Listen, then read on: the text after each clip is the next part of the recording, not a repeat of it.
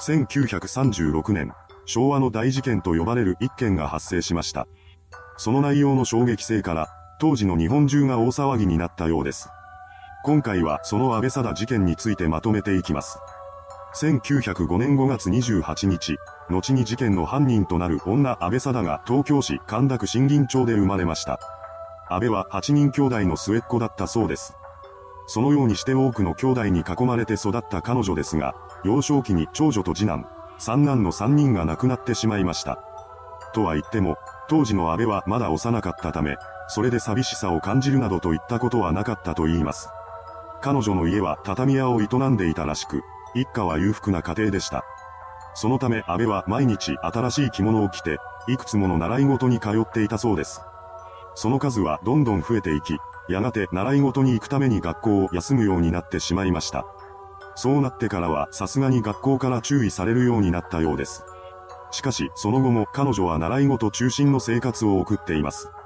そんな女の子だったため、周囲で安倍は目立つ存在として知られていました。そのようにして恵まれた環境で育っていった彼女ですが、14歳の時にある悲劇に襲われてしまいます。安倍が近所に住む大学生に強姦されてしまったのです。当然ながら、これによって彼女は大きなショックを受けてしまいます。そして解放された後、被害に遭ったことを母親に伝えたそうです。娘がそのような目に遭わされたとあっては黙っていられません。母親は安倍を連れて犯人の男の家に向かったのですが、男はすでに逃げており、会うことはできませんでした。古い時代だったということもあり、彼女はもうお嫁には行けないと思うようになってしまいます。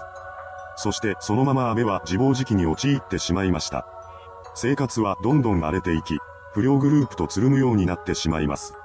その影響で彼女は実家から大金を持ち出し、その金で遊び回るようになってしまったのです。そして15歳の時には学校も自主退学してしまいました。そんな安倍の姿を見かねた父親と兄は彼女を家から出させないようにし、なんとか落ち着きを取り戻させようとしたそうです。しかしながら、この無理やり行動を制限するというやり方は安倍をいい方向へと向かわせませんでした。結局家族間の関係は良くならず、最終的に彼女は芸妓にでもなった方がいいとされ、そのまま追い出されてしまったのです。そうなってからの安倍は芸妓屋との間で契約を結び、長野や横浜などで芸者として働くようになります。その中で彼女は客に体を売り、金を稼ぐようになっていきました。そして二十歳になる頃には完全に家業を芸者から売春に変えてしまったようです。そうすることくらいでしか、当時の安倍は生計を立てることができなかったのでしょう。彼女がそのような人生を送っている一方で、後に事件の被害者となる男石田吉蔵さんは順風満帆な生活を送っていました。石田さんはうなぎ屋を経営している人物で、妻と二人の子供がいたそうです。彼の営むうなぎ屋は小さな店でしたが、地域では有名な人気店にまで成長していました。そんなある日、彼の元に一人の女性がやってきます。それは自身のことを田中佳代と偽った安倍でした。彼女は愛人関係にあった男性大宮五郎さんの紹介で石田が営むうなぎ屋を訪れてきます。大宮さんは付き合っている安倍のことを考え、彼女を真っ当な職に就かせようとしていたのです。彼から言われた通り、安倍は着いた先のうなぎ屋で自分を女中として雇ってほしいと言い出しました。これを受けた店主の石田さんは彼女のことを受け入れ、自身のうなぎ屋で働かせ始めたそうです。こうして数年ぶりに安倍はまともな職に就くことができました。そのため彼女は店を紹介してくれた大宮さんにとても感謝していたようです。そしていつしかそんな彼と一緒になりたいと思うようになっていきました。しかし、そのようなことを考えている安倍にちょっかいを出してくる一人の男がいました。その男とは、うなぎ屋の店主である石田さんだったのです。彼は妻子を持つ身でありながら、浮気癖があったのだと言います。そしてそんな石田さんが次に目をつけた女性が従業員として働く安倍だったのです。最初はすれ違いざまに顔をくすぐってきたりしてくるところから始まりました。安倍は石田さんに対して興味を抱いていなかったそうですが、彼にちょっかいをかけられることは嬉しく思っていたらしいのです。これと同時期に石田さんの妻は夫の悪口を安倍に話していました。その話を聞いていた彼女は石田さんの妻に対してなぜこの人は自分の旦那の悪口ばかりを言うんだと呆れ返っていたそうです。そんな時に一緒になって悪口を言わない安倍に石田さんはより一層惹かれていきました。この頃には安倍自身も石田さんを意識するようになっていたそうです。そしてついに二人は不倫関係になってしまいました。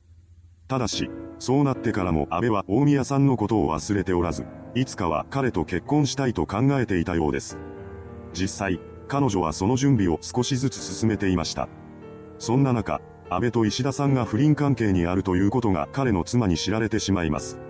これにより、二人は店に居づらくなってしまいました。ですが、そうなってからも石田さんは安倍との関係を解消しようとしていません。ただ、家には子供がいることを考え、それからは外で安倍と会うようになっていました。しかし、そのことも妻にバレてしまいます。こうして二人は追い詰められていきました。店にいられなくなった石田さんは安倍を連れて待合旅館を転々とするようになっていきます。そしてついには駆け落ちしてしまったのです。二人での生活を送る傍ら、安倍の中で一つの感情が膨れ上がっていきました。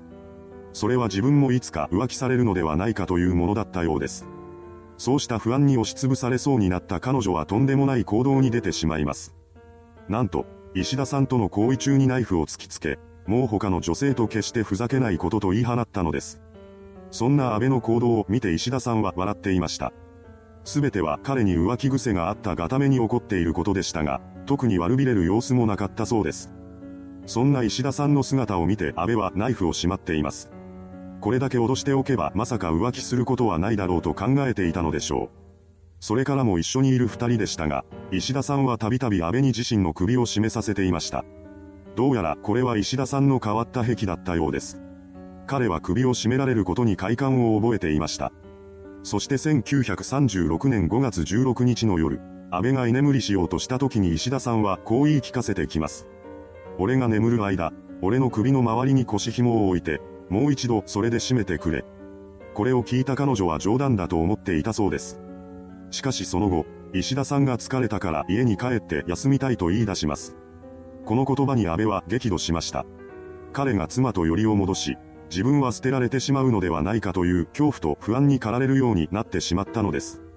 そうした思いはどんどん膨らんでいき、このまま石田さんを家に返したらそのまま自分の元からいなくなってしまうと思うようになっていきました。安倍はそのことが耐えられなかったようです。そこで彼女はこんなことを考えました。石田さんを他の女に渡すくらいなら、いっそのこと彼を手にかけてしまおう。そうすれば彼は自分だけのものになるはずだ。そんな身勝手な発想で安倍は犯行に及んでしまいます。5月18日午前2時、石田さんが眠っているところを見計らって彼女は腰紐を使い、彼の首を締め上げました。これによって石田さんは亡くなってしまったのです。彼が息を引き取ったことを確認した安倍はとても楽な感覚になったと言います。ただ、石田さんを手にかけてからも彼女の恐ろしい行動は続きました。なんと、安倍は冷たくなった石田さんの正規を切断したのです。そしてそれを雑誌の表紙に包み、懐にしまい込みました。この行動は彼と一緒にいたのは自分だという証が欲しかったからだとしています。それから彼女は石田さんの血を使ってシーツに、貞吉二人きりと書き、彼の左太ももにも、貞吉二人と書き込みました。また、それと同時に刃物を使って石田さんの左腕に、貞という文字を刻んでいます。その上で安倍は石田さんの捨ててことシャツを腰巻きの下につけ、午前8時頃に宿を出ました。その際、彼女は宿の人間に対して、石田さんは具合が悪くて寝ているので午後になるまで起こさないでくださいと伝えています。その後、安倍は逃亡資金を工面するため、大宮さんに会いに行ったそうです。彼女がそのような行動をとっている裏で、宿は大騒ぎになっていました。中井さんによって11時頃に石田さんの遺体が発見されていたのです。報道陣はこの事件に食いつきました。その結果、すぐに号外が配られ、本事件は日本中に知れ渡ることとなったのです。宿の人間の証言によって一緒にいたのが安倍であるということはすぐに発覚していたため、警察は彼女一人を容疑者として絞り込んで捜索に当たっていました。その間、安倍本人は映画を見たり買い物をしたりするなどしていたそうです。もちろんこの時も石田さんの正規を持ち歩いています。そして5月20日に品川の宿に偽名を使って宿泊した彼女は翌日から大阪へと逃亡する計画を立てていたそうです。計画を立て終えた安倍はこの日は休むこととし、ビールを飲んでから大宮さんや友人などに向けた別れの手紙を書き始めました。しかし、その手紙が相手に届く前に事件は終結することとなります。安倍の行方を追っていた刑事が目撃情報などを頼りにして彼女の居場所を突き止めていたのです。午後4時、高輪署の刑事は偽名で宿泊している安倍の部屋を訪ねてきます。当初、捜査員らは彼女が逃亡したり抵抗することを想定していました。ですが、その想定に反し、安倍は無抵抗で部屋から出てきています。そして、安倍貞を探しているんでしょ。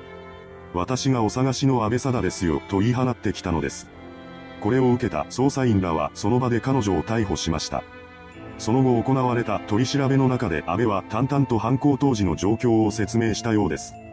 それから彼女は起訴され裁判にかけられることとなりました。そして第一審で安倍に下された判決は懲役6年というものだったのです。殺人としてはかなり軽い刑でしたが、これには石田さんが自ら首を絞めさせていたことなどが影響していたとされています。判決を受けた安倍が控訴しようとしなかったため、そのまま刑が確定し、彼女は栃木刑務所に収監されました。刑務所での安倍は模範囚を貫き、人の2倍も仕事をこなしていたそうです。そして事件から5年後の1941年に後期期限2600年の恩赦を受けて彼女は釈放されています。出所後の安倍は偽名を使って店を開くなどして生計を立てていたようです。そして1971年1月頃、65歳になっていた安倍は千葉県鋸南町にあるホテルで働くことになります。しかし6月頃になると、彼女はリウマチを治療し、7月8月が過ぎたら戻るという置き手紙だけを残し、そのまま失踪してしまいました。それからというもの、安倍の行方はずっと知れていません。